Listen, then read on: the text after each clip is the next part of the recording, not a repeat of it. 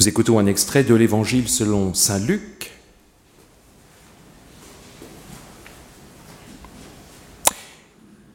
Il leur dit aussi une parabole. Un aveugle peut-il guider un aveugle? Ne tomberont-ils pas tous les deux dans un trou? Le disciple n'est pas au-dessus de son maître, mais tout disciple bien formé sera comme son maître.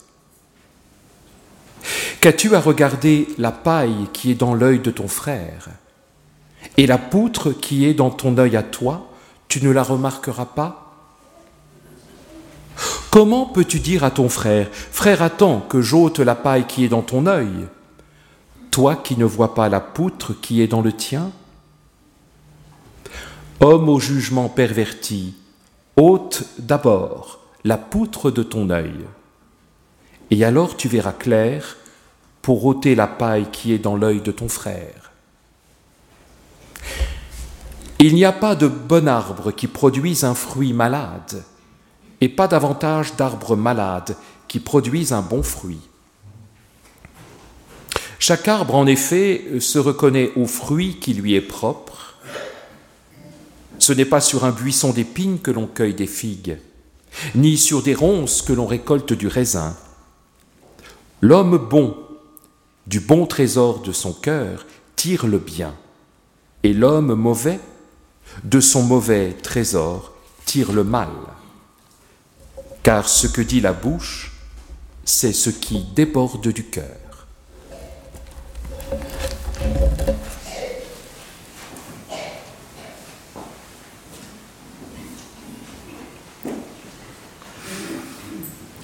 Alors hier après-midi, alors qu'il nous parlait de son expérience de photographe dans les lieux de contemplation, dans les monastères, dans les abbayes, Bruno Rotival nous confiait que les premières années, quand on lui demandait mais comment se déroule une journée dans un monastère, il répondait bien c'est une journée de travail interrompue par des temps de prière.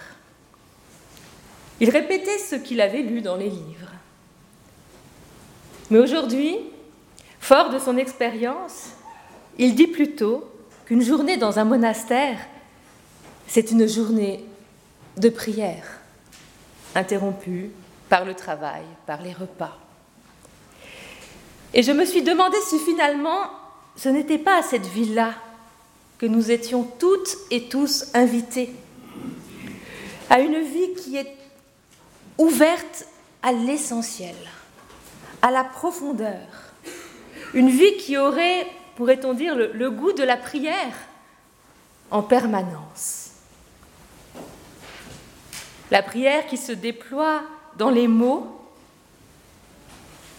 et dans le silence. Un silence que tout à l'heure nous partagerons ensemble, en communion les uns avec les autres. Je vous annonce déjà cinq minutes cinq minutes de silence entre la fin de la prière d'intercession et le Notre Père. Et certainement qu'après ce long silence, nos voix, quand elles diront Notre Père qui es aux cieux, nos voix auront un autre timbre, car nous nous adosserons au silence pour laisser monter notre prière. Nous savons bien que la parole qui prend appui sur le silence intérieur, eh c'est une parole qui résonne bien plus fort et bien plus loin que la parole qui est bavarde et superficielle. Parce que la parole qui s'enracine dans le silence, c'est une parole qui a pris le temps de s'épurer. S'épurer des passions, des émotions, des pensées agitées qui la troublent et qui la colonisent. Et cette parole-là ne nous déborde pas. Elle n'est pas née de l'excitation, de l'agacement, de la colère ou de la souffrance. Elle ne doit pas se dire vite, vite. Non, elle porte tranquillement son sens au cœur du monde. Et cette parole, elle est travaillée. Travaillée par le respect. Qu'est-ce que le respect? Eh bien, c'est la couleur que donne le silence à la parole. Mais une telle parole est-elle possible? Dans la frénésie de notre monde, au rythme où vont nos conversations, nos échanges sociaux et amicaux, en sommes-nous capables de cette parole? Je le crois profondément. Peut-être pas tout le temps, mais de temps en temps. L'homme bon tire le bien du trésor de son cœur qui est bon, l'homme mauvais tire le mal de son cœur qui est mauvais, car ce que dit la bouche, c'est ce qui déborde du cœur. Nous venons d'entendre ces paroles de l'évangile de Luc, ces mots qui nous renvoient à la source de toute parole, à ce qui nous habite en excès. Il est question de ce qui dans nos cœurs est en plus, en trop, en surabondance. Et la parole naît de ce que nous ne pouvons pas contenir, notre enthousiasme ou notre négativité. Enthousiasme, joie de la parole échangée, de la parole généreuse, bonne, qui encourage, qui réjouit. Négativité. Noirceur de la parole agressive, méchante, injuste, inutile, pesante, qui se déverse comme une marée noire sur le rivage du monde. Il faut toujours se rappeler que la parole qui fait mal provient d'un être qui a mal. C'est une parole esclave de la souffrance.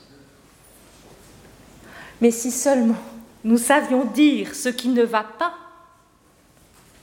avant que notre parole devienne destructrice. Vous savez, à chaque fois que j'entends un tout petit brailler dans le bus ou dans le tram, hurlant depuis sa poussette, vous savez, de tout son souffle et de toute sa puissance vocale, exprimant tout ce qu'il habite, tout ce qu'il n'arrive plus à gérer, ah, je me dis quand même, ce serait pas mal si les adultes, si tous les paroissiens que je rencontre pouvaient faire encore cela.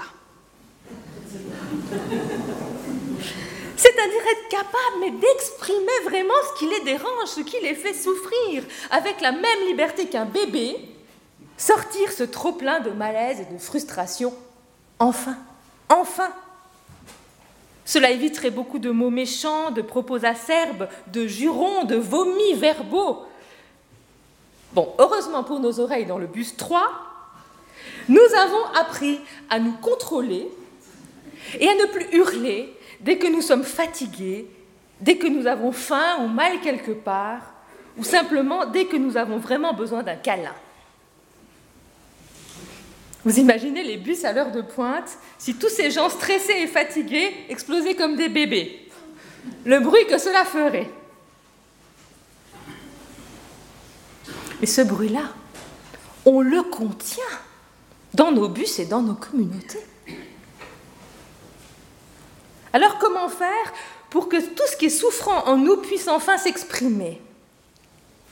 Eh bien peut-être que nous pourrions apprendre à accueillir nos manques, nos frustrations, nos souffrances grâce au silence et à désamorcer tout cela dans le silence. Grâce à ce silence qui parfois nous tombe dessus en pleine nuit, qui nous surprend au cœur de la nature, ou en pleine méditation, ou au cœur d'une conversation amicale. Ce silence qui soudain nous fait plonger dans la vérité de notre être. Ce silence qui nous laisse entendre que nous sommes fatigués, que nous avons besoin de nourriture, de pain ou d'une autre nourriture. Ce silence qui nous laisse entendre que là nous avons mal, que nous avons besoin d'un câlin, que nous avons besoin que quelqu'un nous serre enfin dans ses bras. Mais ce n'est pas facile de ressentir cela. Dans son livre L'homme joie, Christian Bobin écrivait ceci, une jolie citation que nous vous offrons ce matin. Vous pourrez repartir avec cette citation. Le silence, ce cadeau des anges dont nous ne voulons plus, que nous ne cherchons plus à ouvrir. Et c'est vrai que souvent nous n'en voulons plus, parce que le silence est un cadeau difficile à accueillir parfois. C'est un empêcheur de s'illusionner en rond. Il nous aide à sortir du cercle vicieux du déni, à sortir du confort du mensonge sur nous-mêmes, parce que dans le silence, nous sommes confrontés à nos manques affectifs, spirituels. Et c'est pour cela que le silence peut être angoissant, parce que c'est le lieu où nous ne pouvons plus nous fuir. Alors on peut vraiment avoir la tentation de considérer le silence comme un cadeau empoisonné. Ce silence qui nous oblige à nous regarder tels que nous sommes. Mais si nous tenons bon dans ce silence, eh bien peu à peu, il va épurer notre regard intérieur. Il va nous permettre de sortir de l'aveuglement. Il va nous permettre de voir enfin la poutre dans notre œil. Et il en faut du courage pour ouvrir les yeux sur soi-même et pour laisser s'exprimer tout ce qui fait partie de nous, tout ce qui fait partie bien, de tout être humain, c'est-à-dire ses ténèbres et sa nuit intérieure. Ce matin, j'avais envie de vous lire un texte de Christian Bobin, un autre texte de lui, tiré cette fois-ci de La lumière du monde, où il nous confie quelque chose de fondamental par rapport à son œuvre et par rapport à sa vocation d'écrivain et de poète. Et Christian Bobin écrit ceci. Si je m'approche aujourd'hui de la nuit, c'est pour faire valoir encore davantage la lumière. Mes premiers livres disaient l'ombre et la lumière ensemble. Mais dans la plus que vive, ce livre qui relate la mort d'un être cher, la mort est rendue irréelle. Il ajoute La souffrance chez moi a longtemps écrit rose. J'ai détourné le réel vers le rose. Je me suis mis en apesanteur afin de moins souffrir. C'est comme si j'avais enjambé ma douleur en fermant les yeux pour ne pas la voir. Et cela a dû permettre au lecteur de faire pareil et de traverser l'impensable. Mais en, en, réalité, quand j'ai assisté à cet enterrement, j'ai vécu une expérience presque insoutenable. À la sortie de l'église, il y avait une cloche qui sonnait. Je ne savais pas qu'on pouvait faire aussi mal à l'air. Comme si la cloche, par une sorte d'expérience scientifique, avait enlevé l'air jusqu'à l'asphyxie. Aujourd'hui, je ne veux plus me soustraire à la douleur. Je veux écrire et lire des livres qui accompagnent vraiment dans ces moments-là, sans escamoter la souffrance. Des livres qui ne me trahissent pas et qui ne risquent pas de recouvrir le bruit du glas. Témoignage très fort de Christian Bobin. Vous savez, souvent, on, reproche aux autres de ne pas nous écouter. On reproche même à Dieu de ne pas entendre nos prières. Mais le plus souvent, c'est en fait nous-mêmes que nous sommes incapables d'entendre et d'accueillir. Et nous attendons des autres, et nous attendons de Dieu ce que nous n'arrivons pas à nous offrir. Nous recouvrons le bruit du glas en nous et nous nous plaignons car, personne ne l'entend. Alors le silence est ce lieu où enfin nous pouvons écouter, tout écouter de nous et accueillir tout. Le bruit glaçant du glas comme la joie profonde qui chante en nous. La plainte comme la gratitude tout ce qui hurle et tout ce qui crie de bonheur. En ce sens, le silence est, est un refuge, un remède, un allié pour mieux vivre. Il nous aide à observer ce qui monte de notre cœur en excès et à entendre vraiment, mais quel est le, climat intérieur du moment? Je vous inviterai à faire ça tout à l'heure dans le temps de silence, à vous poser cette question, mais quel est mon climat intérieur? Quel goût a ce silence? Pour moi maintenant et le silence, si nous prenons le temps de nous, y réfugier régulièrement, il devient un instrument de connaissance de soi. Et c'est vraiment un cadeau. Alors exigeant, j'en conviens, mais c'est un cadeau pour notre vie spirituelle. Alors, je ne sais pas ce qu'il en est pour vous, mais pour ma part, sans silence, j'ai l'impression de vivre asphyxiée. Asphyxiée par trop de paroles, par trop de bruit, par trop de pensées. Et j'ai besoin chaque jour de me réfugier dans la solitude et le silence, sans personne qui vient me parler, sans téléphone, en fermant enfin mon ordinateur portable et mes livres. Et cela m'aide à me retrouver en ce lieu en moi où ça se tait et où je ne suis excédée par plus rien.